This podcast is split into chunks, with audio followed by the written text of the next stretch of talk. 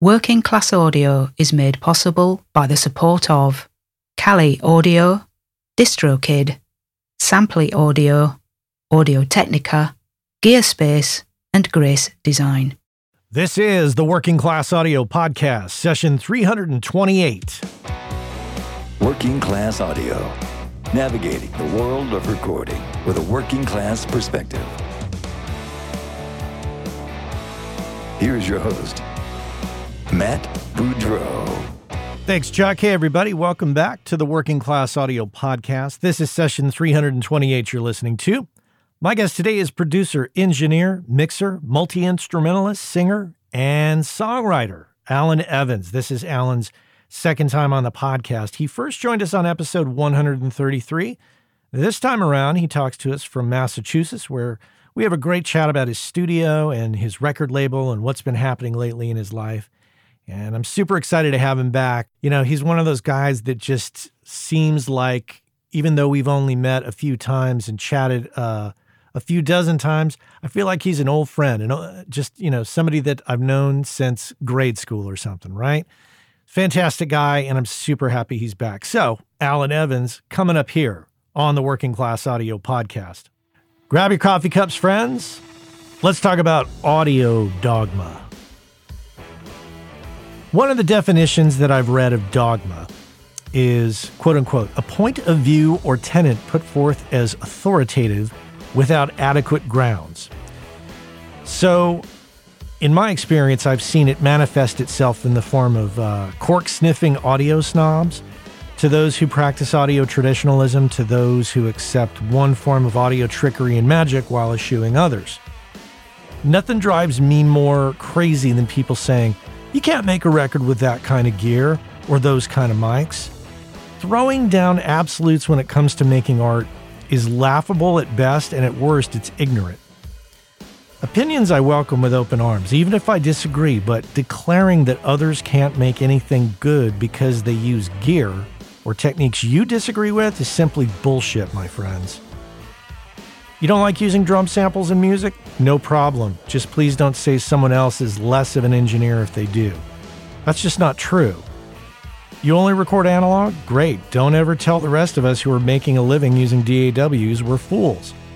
Like mixing in the box? Great. Don't claim it's the only right way to do mixing.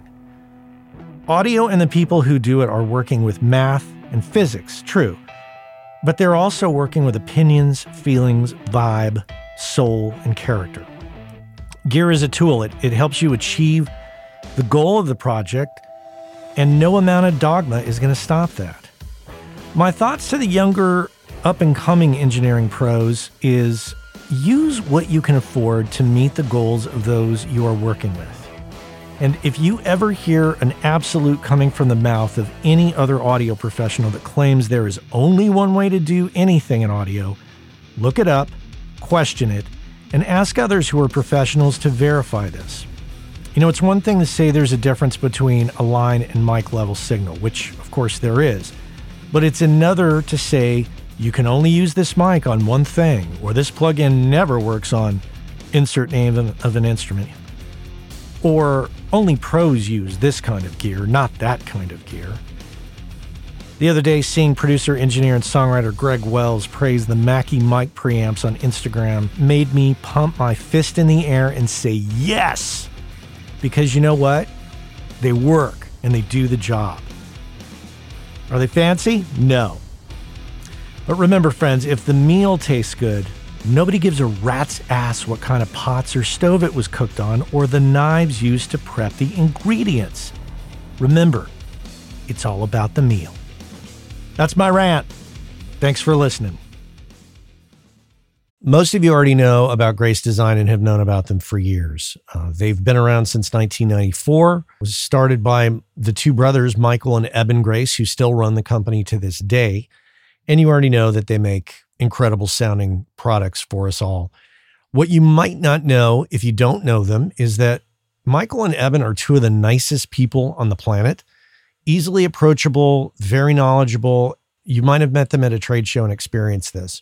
Without a doubt, it's one of my favorite companies out there in the world of pro audio. You m- might have heard me a few times talking about the Grace 908 Atmos controller.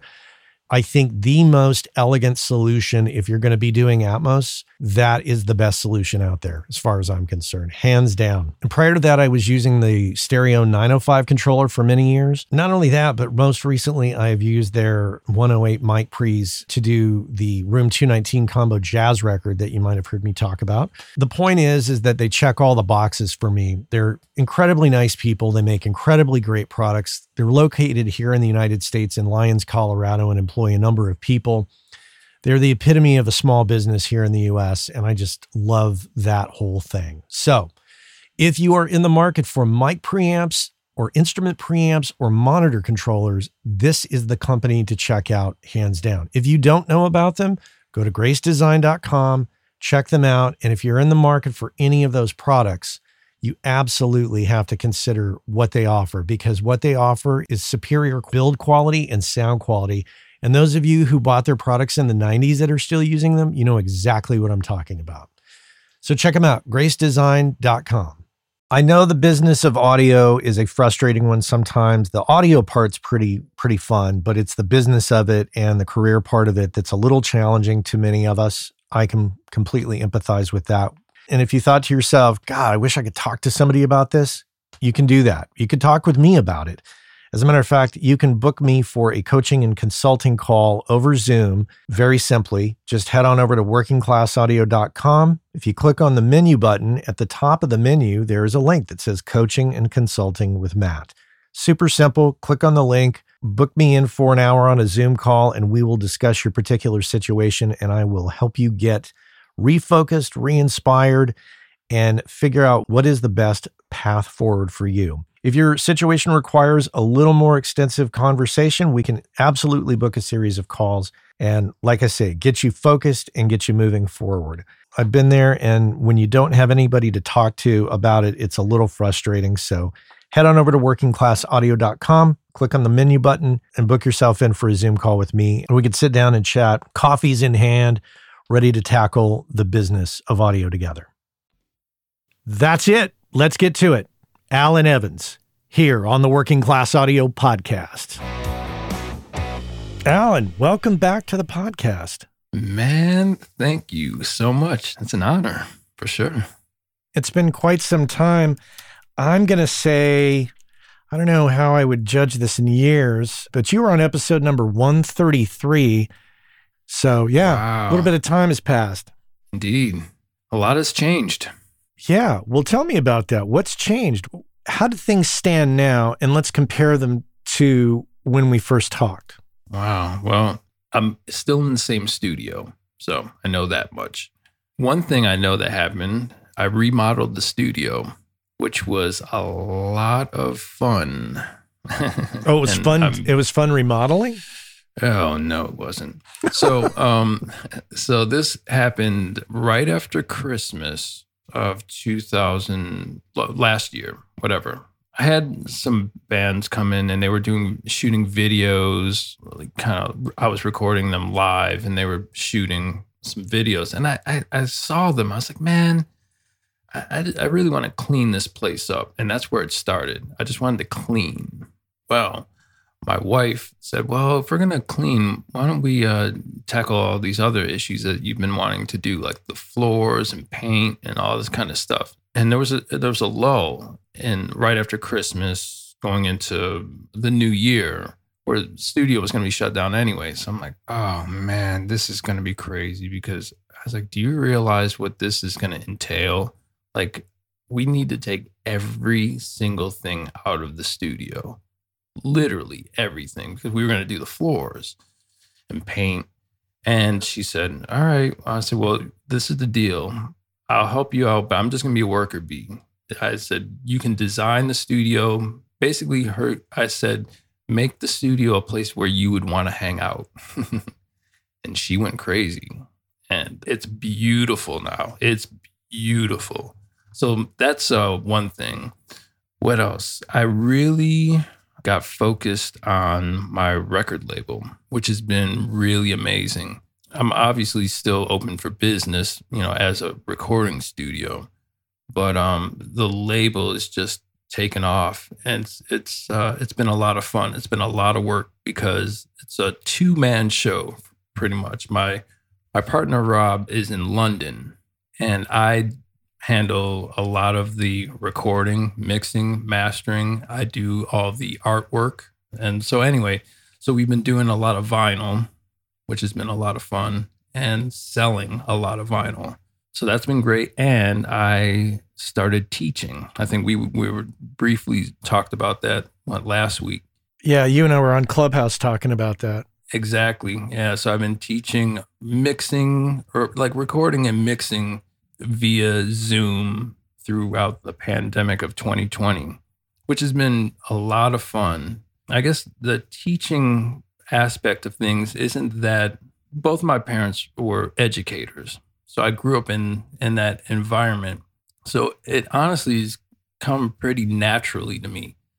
People have asked me to give drum lessons and I I don't do that because I don't really know what I'm doing. So it's hard for me to explain how to play drums. Yeah. But the recording, mixing end of things is it's actually a lot easier for me to teach. And like I said, it's it's just been a lot of fun. So I'm going to go back a bit. What I'm really curious about is having the involvement of of your wife on the aesthetics of the studio. Do you think you would have thought of the same things that she did to do to the studio? No, because if I show you pictures of the studio, the way I I set it up when I went in there, and then you see the the photos of it now, clearly that's not my bag. I mean, it's it's stunning. It feels like um, I guess my deal with the the recording studio for a long time, and I guess you know my vibe. I I, I don't have a control room. It's just an open room. That's, that's something I really like. But really my goal is to create a studio or an environment that doesn't necessarily feel like a recording studio. So, probably since the last we spoke, I got rid of a large console that I had, analog console. I still have a console, but it's kind of like a hybrid deal. I got rid of a lot of gear. And so in the in that process of redoing the studio, and this is something you will really dig, going back to minimalism. Hmm.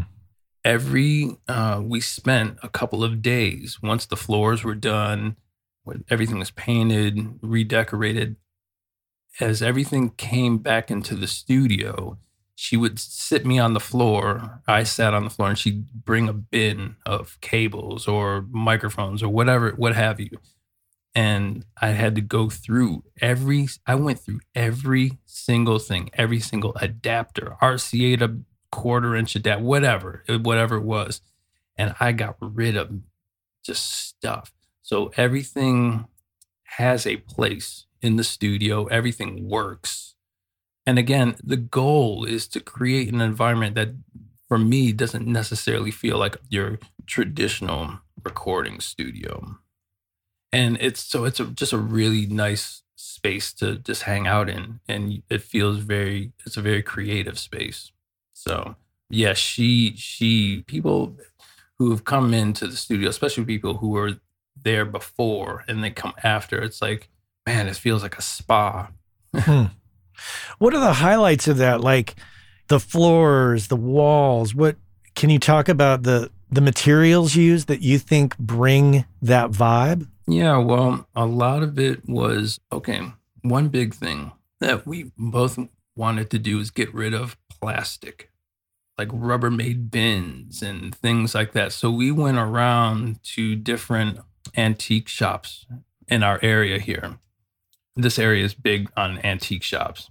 And we found like if we needed storage for headphones, for instance, or extra headphones, we'd find like, okay, a nice old wooden box that looked really funky. And that's just like one example. So um, I have fake plants, but I have I have light in there, but it was just easier to to but they look real, you know what I mean? But just again, having that just a, a, just a nice feel to again everything has a purpose in there you know i mean like storage there's great storage great seating but it's funny uh, uh, getting rid of plastic, plastic bins and, and shelving and all this kind of stuff and bringing in wood and nice fabric just it really made a, a, a big difference. So, and, and changing the lighting in there. It's, hmm. it's, yeah, it's a beautiful space. So very happy. What did you all do with the floors? Well, okay. So the floors originally, they were like this crazy, it's a very old building, like an old mill kind of building, New England mill building. So the subflooring is just old wood. On top of that, there was what do they call it? Like the stuff from like the 50s and 60s, like you'd find in any, kitchens or whatever. Linoleum? Know? Linoleum. There you go. Thank you. But it was all beat up and everything. So when I moved into the studio, it was just really quick. And so I just put like carpeting or like thin carpeting, you know, kind of like indoor, outdoor kind of stuff, you know.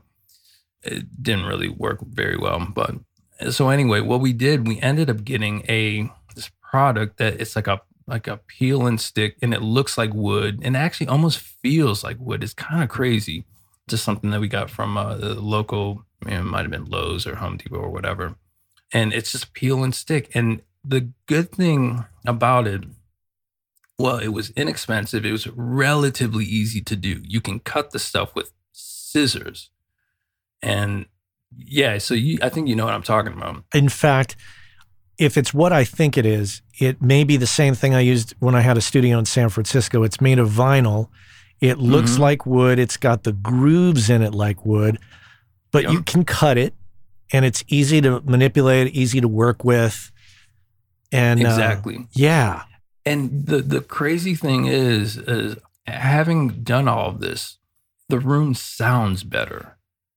And the most telling thing recently, I had a, a band in there and they were just cutting actually there was a broken down version of the band so it was just acoustic guitar vocals and the keyboardist in the band was playing accordion flute things like that and one a uh, couple of tunes he said I, re- I really want that kind of foot stomping sound you know like you know the deal and i was like yeah i got you covered man let's let's, let's just try it you know and i he literally was just I set up a microphone. I think on these couple of takes he was just cutting guitar. So I had a microphone on the acoustic and he was just stomping. And it is the most beautiful. It sounds like an old wood floor, you know. So I guess the thing is, is it's, it's nice that there's that the old subfloor, old wood subfloor underneath everything and then again, you know, there's the linoleum on top of that, and then now this new stuff. But it it just resonates in in, in such a, a really nice way. And again, I I just kind of lucked out. I thought the room sounded pretty good beforehand, but it all it just kind of lacked something. I felt like I was had to work a little bit harder in order to get the sounds that I wanted. And as soon as we were done, I just brought in, started bringing instruments in, brought a snare drum in, hit it. I was like, oh man, it's over with. It's it's it's, it's on now. yeah. So game on, man. Yes, indeed. Recently, you sent me a couple records to check out that I'm assuming they're on your label. Mm-hmm. Were those recorded? And one of them was the single, The Iguana, which uh, let me pull up here. Yeah, the iguana. Yeah, BTALC Big Band. Yep. So was that recorded in the room after it was completed? No, I'll tell you this the drums and organ were recorded in that room. So that was a pandemic special. yeah, so that was a tune where every horn player sent me their file. So all that stuff was recorded in people's bedrooms, living rooms, whatever. So that the the tune started out with my I, I'm actually playing drums on that tune, and my good friend Darby, who does a lot of keyboard work for my label, and we just went into the studio and recorded just organ and drums, and then I sent that to the bass player, and it was literally just Google Drive back and forth. Every time I'd get something, I'd create a I call it a working mix or a tracking mix and then I would upload that, update the Google Drive, and whoever was up next, you know, be it guitars or sax one, sax two, sax three. And I just kept building the mix as I was getting parts in. So by the time I got the very last part, which is probably like the percussion, mm, it probably took me about mm, maybe 10 or 20 minutes to complete the mix. And it was, that's it. So it was interesting. That is interesting. First off, it sounds amazing, and I never would have guessed that it was done in that fashion. And I'll include a link in the show notes, audience, for you to check it out because I heard it and my jaw hit the floor because I was like, oh my gosh, the vibe on this is just, it just pulled me right in. And I think, mm. You know, and, and we don't really typically go into this discussion, but I, I will say this. I think because you were doing it in that way, that building the mix along the way, it was getting people to make or shape their parts to what they heard, as opposed to just blowing everything that they had right on tape and letting you sort it out. They made decisions that were instrumental, if you will, excuse the pun, to the mix. Mm. Yeah, exactly. I mean, uh, that was my my goal, especially obviously during this whole period we've been living through, is the importance of giving whoever is up to bat next a really good mix to work with. I mean, it, it'd be very easy for me to just bring a part in, drop it in, and just send it on its way. But I, I really want people to have something to vibe to. So I spend time, the drums, bass drums, guitars, organ, whatever is, is the, the bed there. I mean, it's going to sound like the record. And, you know how I work anyway. I don't like to rely on the mix for things to sound good. So when I'm recording, I make sure that the sound of the drums going in, with the sound of whatever is going in, is we have a good bottom, we have a good basement, I guess. Obviously, there were some challenges for sure doing it this way because not every track I got was probably acoustically ideal, but you'd be pretty amazed if you looked at my mix in terms of what I did with the horns, for instance. I didn't do much. I kind of let let it be what it what it's going to be, and I figured, well, if I kind of let me just hear what it sounds like once it's all thrown together, it might might sound pretty cool. And I mean, to be honest, like a lot of that has to do with the players and the arrangement. I mean, it's just the, the great writing, great players. At that point, it's on me to mess up. So I just try not to do too much.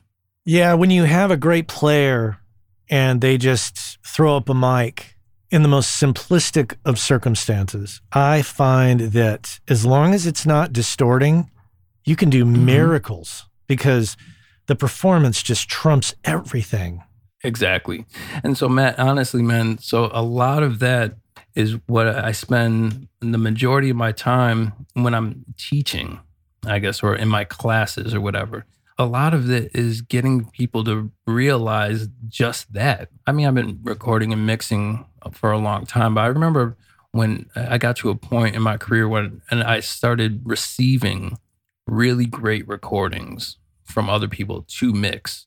And all of a sudden you're like, man, I don't, and you just put push up the faders and you're like, well, what am I supposed to do here? It sounds amazing. You know, and there's obviously things to do, but that's that's that's it, man. How many times have we have to say this? You get great musicians, good musicians, great musicians, really good tunes. Man, just put the mic up and as an engineer, just don't mess it up. don't delete stuff while they're recording, you know, and you'll be all right. So let's talk about back to the studio for a sec. Iron Wax Studios, by the way, audience. So you and your wife put the you, you sunk a little money into getting this studio together. Now, this is a place you rent, if I recall correctly. It it is, yeah, okay. it is. Yes. So you have to kind of draw the line or have a bit of a balance of how much you're going to spend and where you're going to put that money because long term you don't own the building. So you're not going to be able to take that stuff out per se. So did you guys consider that when you were making your decisions? Oh, of course. But I can definitely say that if I had to leave tomorrow for whatever reason, I'm not going to feel that bad about what I have to leave behind. And what we really, only things that we would have to leave behind are the paint on the walls, that flooring, which really wasn't that much, uh, wasn't that expensive. Just more sweat equity than the actual cost of it. Mm. I built a, a, really cool beam that has some lighting in it above my my console. But I built that, so it probably cost me I don't know fifty bucks maybe to build that. Other than that, I can just walk out with all my gear and instruments, and I'm cool. We've definitely been blessed with this space, man. I mean, the the owner of the building is really cool. He's very interested in what I'm doing there, like especially like when well when bands were coming more frequently before all this, he, he would just come hang out and talk to people. Hey, where are you from? You know, blah blah blah. You know, yeah, it's a it's a great situation. I've been in some other studios. I know you have as well, and um, I don't lose any sleep at night about this spot at all. So I'm very very lucky. That's that's fantastic, and yeah, that that flooring. Once again, I think it's like two bucks a square foot, if that, and it comes in a long box, right? Yes, exactly. You know the stuff, man. I'm telling you, because I, you know, I've seen people spend some money on flooring in in studios, and I figured, man, let me just try this first. We didn't want to spend a lot of money, and and actually, Kim was the one who hit me. My wife Kim hit me to this this flooring. Said, man, what, what do we have to lose? Let's just try it out. If it doesn't work, it's to be better than what's on there. And I'm telling you, it is incredible, incredible. Yeah. and it's also cool to just just to get once again back to your wife just interjecting her objective viewpoint into the aesthetic because i think we as engineers we all know where, where i'm going with this we look at it differently and somebody from the outside can say well is this a place i want to be in is this a place i want to spend time in and she obviously brought that to the table for you Exactly, exactly, man. I mean, now, Matt, every time I go to the studio, or almost every time I go to the studio, I send her a text. I say, "Thank you for this beautiful space." I really do, man. I mean, it, it's. I can just go in there. I just sit down and I can just get to work. There's no clutter. There's no, oh, I wish I I would have done this. Or it's just beautiful. I can find everything I need to within seconds and again it's it's just a very creative space and everybody who comes in there again a lot of musicians come into into the studio and they go to other studios and the comments that we get about the place are just it's it's pretty amazing you know? So again i'm i'm just i couldn't have done it by myself. No way no way. The open concept studio, I think that that as a concept might be very odd for some because I think we're so used to the traditional control room separated between the live room with a piece of glass or some kind of isolation. And the first time I encountered kind of a, an open concept like that was my friend Craig Schumacher, who's worked with Devotchka and Calexico and Neko Case. And, and that's down in, in Tucson. I went down to see Craig and he played me some stuff because I was like, wow, this is why those Calexico records sound the way they do. There's a vibe, there's an openness. And what I like is the communication ability. You remove the pushing the button. Uh, yeah, can you do another take?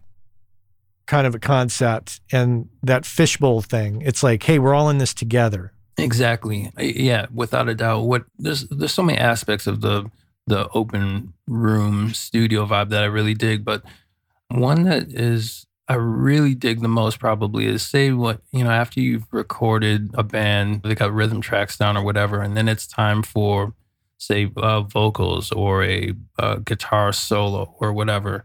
One thing about my studio, I don't have like a, a lounge. Hmm.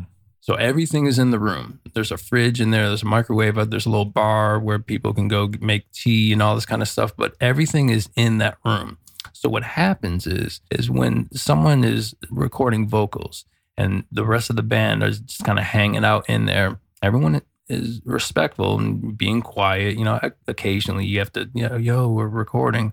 But the thing is, everyone is engaged in that take or in that experience you know, it's not like when you're in the control room and the singer's out there in the in the live room cutting vocals and everyone's uh, Instagram or Facebook or just kind of chatting it up, telling jokes or whatever. Man, everyone's got to be quiet, and the person performing, that's what it is. They're performing for people. I mean, I mean, it may just be your your your bandmates, but it brings a little something out. And uh, there's that kind of that immediate feedback that you can get from, oh, when you, they sing a kill, killing line and, and everyone in the band, you can see them reacting. You know, you're getting a reaction from people. So the thing is, what I find is the band is more engaged throughout the entire recording process this way. And of course, I have to, it's always a, a fun part going back to the education side of things is that, you know, you get someone that's, oh, well, there's no separation. You know, I was like, no, trust me, there's plenty of separation. I love, I love like just, hey, record a verse, just, you know, or, or a section or whatever. Just let's, let's, let's see what it sounds like. And then I'll solo the guitar and the rhythm guitar. And they're like, wait, where are the drums? Like, and they're, and the guitar and the drums are right next to each other like, wait, how do you do that? Say, man, you pick the right microphone, you know, you whatever, it's, it's all possible, you know. So, I mean, and if there's any bleed, it may sound like a headphone bleed at best. So, yeah, that's interesting. And, and what happens, I think, in that case is the band becomes the audience almost. And I think a lot of people would agree that recordings done in live settings and there's, you know, aside from recording quality, but just energy and vibe alone change when there's an audience. So if your band is your audience and everybody's engaged, I think that that really has an effect on the spirit of the recording, which is what I I know that it was done in a COVID style fashion, but I'm still stunned at that iguana single and then the following record which the name is is slipping my mind right now but oh the family album right? Yeah yeah just yeah, yeah. i don't know. Well you've, you've definitely got a, a, a mixing style and a vibe that and i know i keep saying vibe. How many times am i going to say that in this show? But oh my gosh it, it's just it really really got me in a big way. So whatever you're doing, you're you're obviously doing something right. And I heard it and I was like, oh shit, I gotta I gotta up my game. Nah, man. Well, okay. So like I said, man, I mean, we've both been doing this a long time, right? And just I'd say I, I want to say recently, this is something I always kind of known, but I've really embraced. I just do my thing, man. I love listening to your podcast. I love listening to Lij's podcast. You know, I mean, I get a lot of inspiration from that. But it's so easy to go down the the YouTube wormhole of oh, what plugin are they using or what what kind of technique are they using, all this kind of stuff. And I'm like, man, what am I doing? Like, I've made a successful career as a musician by saying, screw what everybody else thinks about my playing. I don't care. I'm just doing my thing. So why am I not doing that as an engineer, as a mixer, as a producer? So it's it's definitely been recently I've fully embraced that. I've fully embraced that. Like this is how I hear music. Going back to the whole teaching vibe. It's like, oh man, like you're you're giving away all your secrets. What secrets, man? I stole this stuff from somebody else, and I just, you know, I just grab whatever I dug and left what I I didn't dig. You know what I mean? So yeah, man, that's that's my, my whole thing. It's, it, me. You talk about vibe. I'm all vibe, man. I'm all vibe. A hundred percent. Hey, our friends over at DistroKid have created the DistroKid app for Android, which allows you to do some key things such as check your stats from Apple and Spotify, edit release metadata, upload new releases, and a host of other features. And remember, WCA listeners get 30% off your first year at DistroKid. And if you just head on over to workingclassaudio.com slash WCA30, you can follow the link, get your 30% off, and be off to the races. So check our friends out at DistroKid and make sure and get your 30% off by going to workingclassaudio.com slash WCA30. About a year and a half ago, I signed up for Samply.app and I have to report back and say that I'm completely thrilled with it and it's working out quite well. It gives me the ability to upload mixes and masters to the website and provide a super pro looking interface for my clients. They can drop comments in the timeline. They can listen on any device. They can listen to it in high res. And if I want them to pay for the mix or master before they download it, because of the Stripe integration, I can set that up. There's also Dropbox integration, which allows me to quickly create a folder in my Dropbox, which automatically syncs with Samply, makes it much more simple. You should check it out for yourself, but there's a deal to be had. So use the code WCA20. Go to samply.app or samply.app, use the code WCA20, get 20% off, and you'll be off to the races. It's a fantastic tool that I think you're going to enjoy and will definitely make you look a lot more pro when you're delivering files to clients. Skip that whole business where you send it to them over Dropbox. That looks totally amateur at this point. Use samply.app and use that code WCA20, and I think you're going to be really thrilled. Samply.app. Check it out. I want to talk a little bit about the multiple things that you're doing. The teaching thing, which we have talked about one on one in Clubhouse with, with each other, uh, can you talk to me about what role that plays in the studio, in your income streams, in your in the bigger picture? Like, how important is it to you? Well, it's I'll be honest. The teaching thing has been it, it fluctuates, and in a way, I'm able to control that. So if I'm getting really busy at you know things with the label, for instance, then I can just kind of schedule people a little further out or if a, a, new inquiry comes in, like, okay, I'll, I can either do that this week or maybe next month or whatever. But it's just another cog, I guess, in the grand scheme of what I'm doing. But like I said, I really, really enjoy it. You know, the one thing also with with the teaching, aside from like the additional income that it brings, it really forces you to look at what you're doing as a engineer or i guess even if you're teaching as a, a, musician or whatever or vocalist it really got me thinking about what i'm doing you know? Like okay i'm teaching this now. I have to explain. It's sometimes it's really hard to explain things that you that you've just been doing as out of habit so for me it, it's just been an amazing experience something to add to what i do overall as um, I don't even know what I am. I'm just a, a person, a lover of music who makes, who's able to make a living doing it. So when you are teaching, what, from a technical standpoint, what does that involve? Oh, when I am teaching? Yeah. Like, you know, what are the tools that you're utilizing to teach? Mostly teaching via Zoom and then utilizing the screen share functionality of, of Zoom. A lot of the uh, class time isn't actually listening to audio per se, but I use a, a uh, mix template. And a lot of what I'm doing, depending on, on the uh, student, I guess, but a lot of what I'm doing is explaining how I use that mix template. Actually, maybe before that, how I set it up hmm. in terms of, yeah, just uh, explaining the routing, things like that.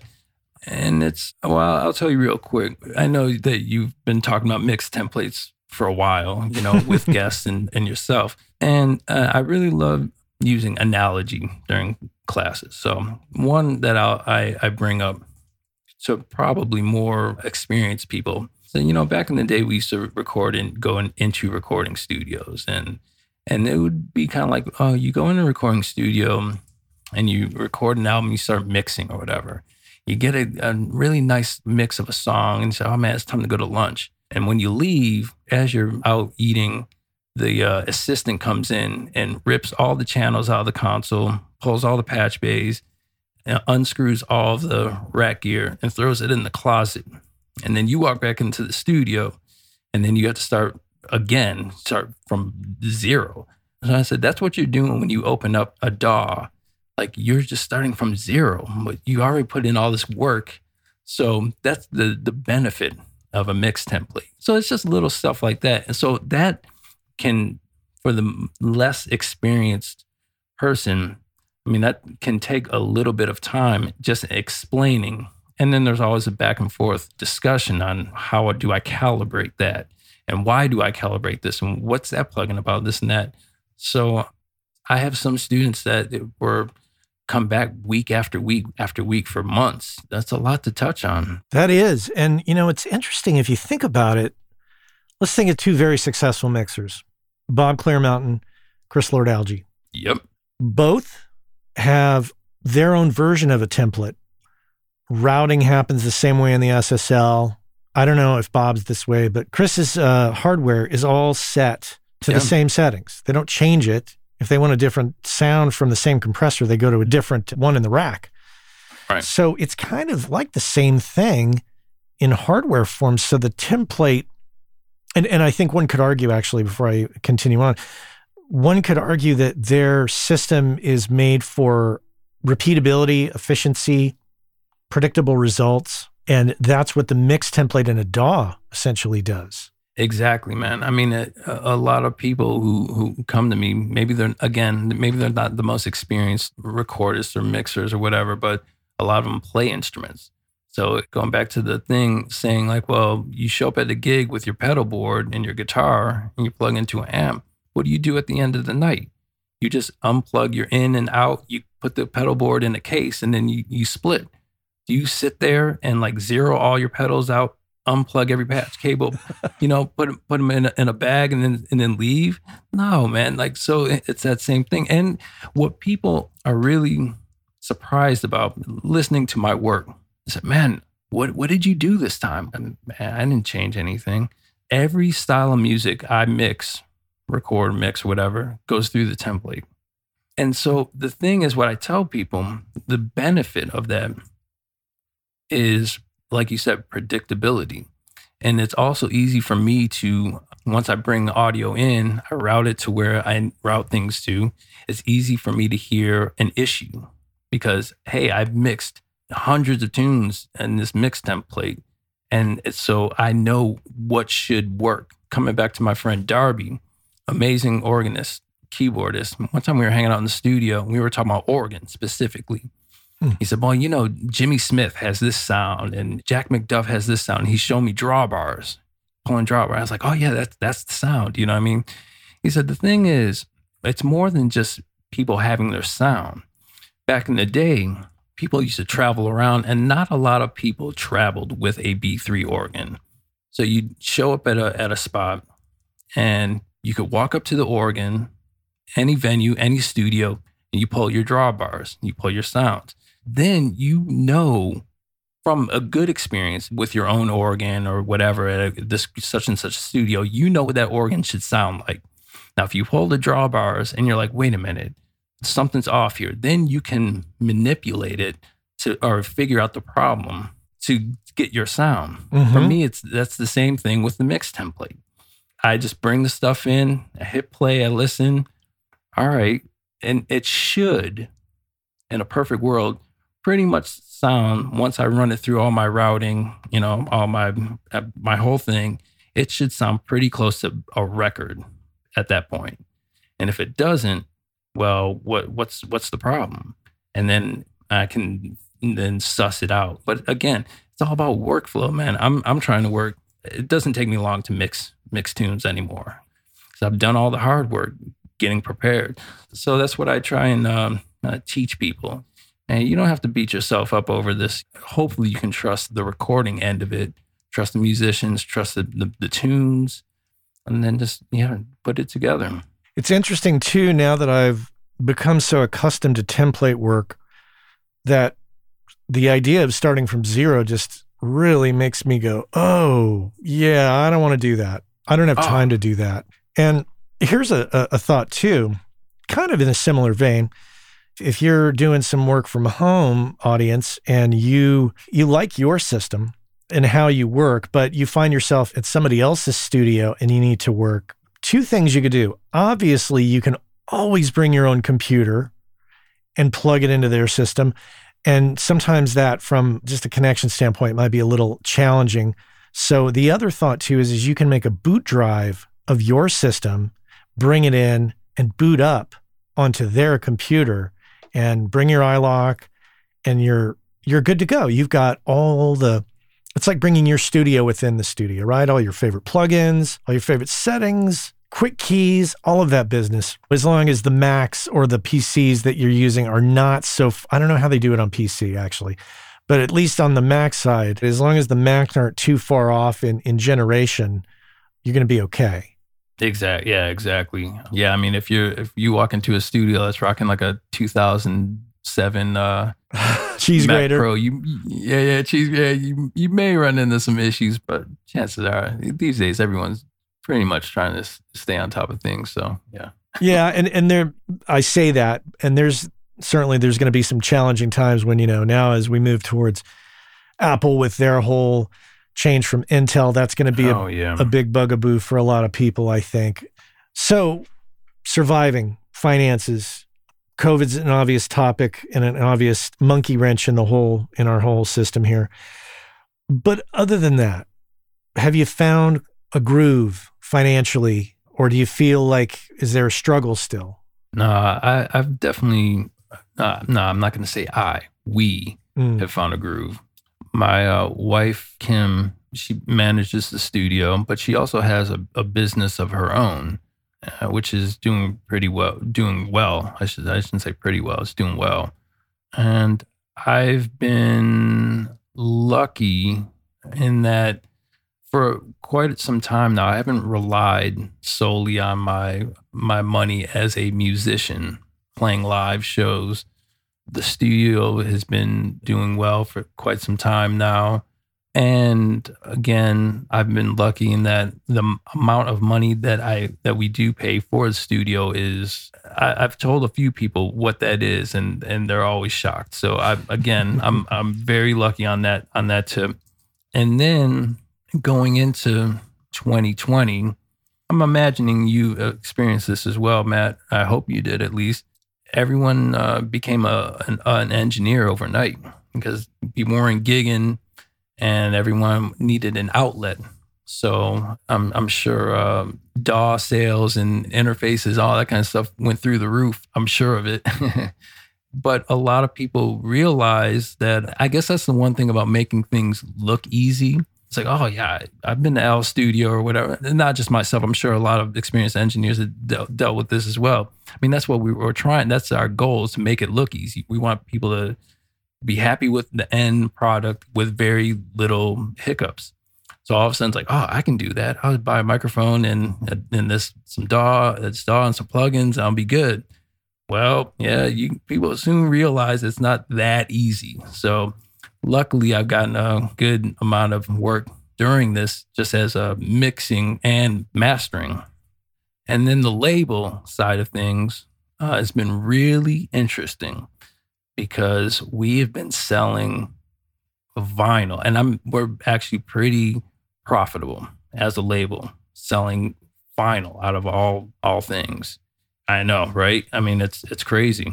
Well, it doesn't shock me because I went to a Goodwill auction site. I bought an old Pioneer turntable, fixed the parts that were broken, and it is a mainstay of my listening setup on a daily basis. And I'm buying, I'm buying not only used vinyl, but I'm also buying new vinyl too. Right. Most, mostly jazz reissues, I have to say, and some some rock records like the Black Pumas, which is one of my favorite bands. Yeah, Bought their- man. Bought- Do you know the Black Pumas? oh yeah, Adrian. Yeah, man. Adrian's a good friend of mine, man. Oh yeah. Yeah, man. They they are just uh, yeah, I could I could do a whole podcast on my love of that band. Man, have you had Adrian? You haven't had Adrian on No. from the Black. Oh man, I'm connecting you, man. He's a fantastic engineer, man. Like crazy. Like yeah, he's okay. All right. So sorry, I didn't mean to. No, to no, no, no, no. Oh, you got me hooked now. I want I want I want to have him on Yeah. because obviously because he's he's an engineer, but of my love of that band and and Oh yeah. so but back to the back to the label, that obviously that takes a lot of effort to do. That takes money to do, right? It does, man. It does. I mean, uh, yeah, it, it, it's a lot of work for sure, but I I love it. It does take money, but like I mentioned before, I'm pretty much recording everything.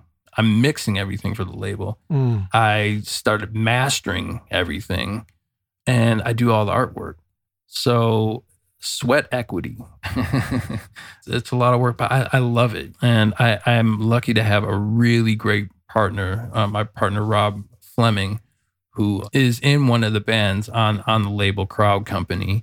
We connected years ago, and yeah, we just we work really well together. We have a great publicist, couple of publicists actually. But but the the cool thing is, is I mean, we couldn't do it without the support of the people who are buying the music. I mean, we're like literally like selling out of pressings, you know, first pressings. We're going into second pressings of things. I think part of it is the time that we're living in right now. It's interesting. I watched this documentary last night about Blockbuster. I don't know if you've seen it. I think it's Oh my god, I, I did too. Actually, it was two nights ago because I watched a different show last night. But I watched the Blockbuster thing two nights ago. right. That's incredible. I, I, I highly suggest it to, to everyone to, to check it out. But it's kind of like I feel as, as great as the amount of access we have to things via the internet and you know all this digital information, this and that. I still think that people they want to hold things, they want to own things, and then now you know all of us living through this pandemic and being even more disconnected from our neighbors, our friends, our family. Just a little something just that you can hold on to to make you feel like okay, I'm I'm having this experience or it could be it's like man, I'm just I'm just holding on to reality or whatever it is, you know. So Mhm. I, I mean, that's just my my take on it. But if you would have told me like a few years ago that I'd be like running this label and we're just like slinging vinyl like crazy, like I would have thought you were crazy. But I don't know. Was there a learning curve at all for you for mastering for vinyl? A little bit. So I was lucky. I came into some really awesome monitors or a very amazing upgrade to what I what I had for years. So all of a sudden I was able to hear like everything. So on a whim, I had a, a song mastered by a very well-known guy in LA. So on a whim, I said, you know what, man? I have like these great monitors and I understand I understand the mastering and I, I could figure out how to reverse engineer a master. Mm-hmm. So let me try this. So that's what I did.